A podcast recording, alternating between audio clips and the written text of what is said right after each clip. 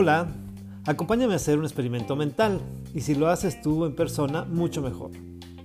Imagínate que sales a la calle todas las noches y miras hacia el oriente, exactamente donde salió el sol por la mañana o del otro lado donde se está metiendo. Sales siempre a la misma hora, digamos 5 minutos antes de tu telenovela favorita. y buscas una estrella, no planeta, estrella, que se encuentre lo más pegado a la línea del horizonte.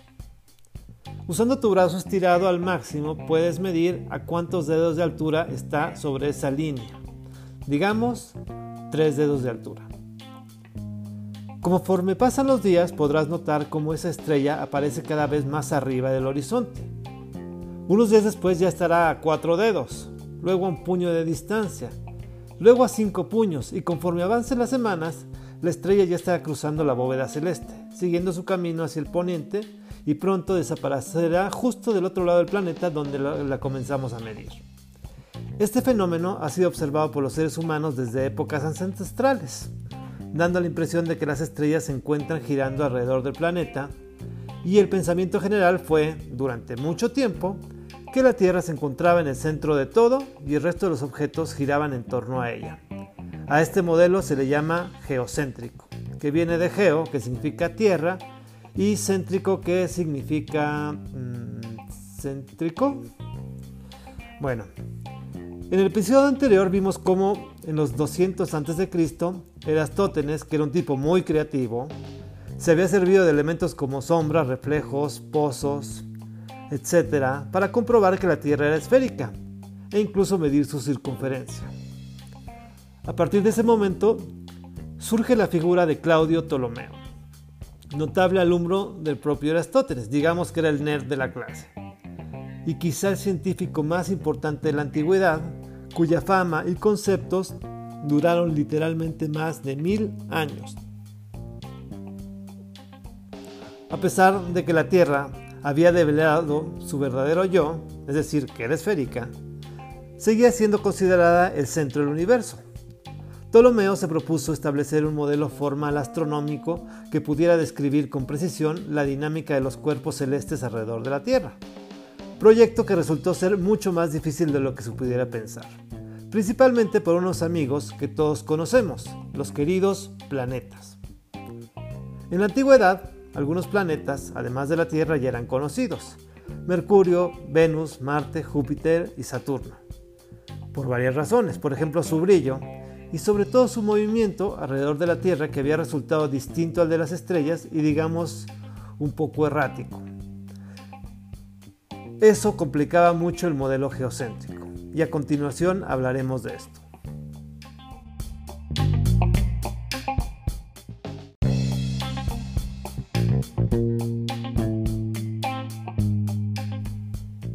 Repetimos el experimento que hicimos al principio de este episodio y lo hacemos con todas las estrellas, veremos que se mueven todas uniformemente durante el año, las estrellas para el modelo geocéntrico se encontraban fijas en una gran esfera que giraba en torno a la Tierra en el límite del universo.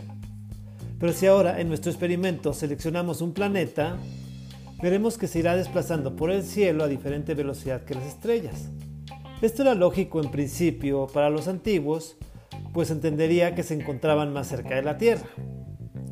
Sin embargo, otra cosa que observaremos en nuestro experimento con los planetas es que de pronto pueden detenerse algún tiempo en el mismo punto o incluso retroceder, volverse a detener y regresar a su recorrido original por los cielos.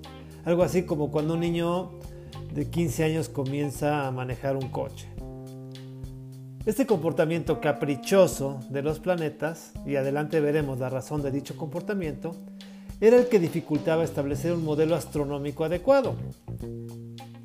Si vas hoy al Museo de la Ciencia en Florencia, Italia, hay una esfera astronómica diseñada por Ptolomeo, algo así como el modelo que nos piden en la primaria del sistema solar, con una pelota de unicel pintada de amarillo en el centro, el Sol, y con alambritos que sujetan a los planetas, también de unicel, a diferentes distancias.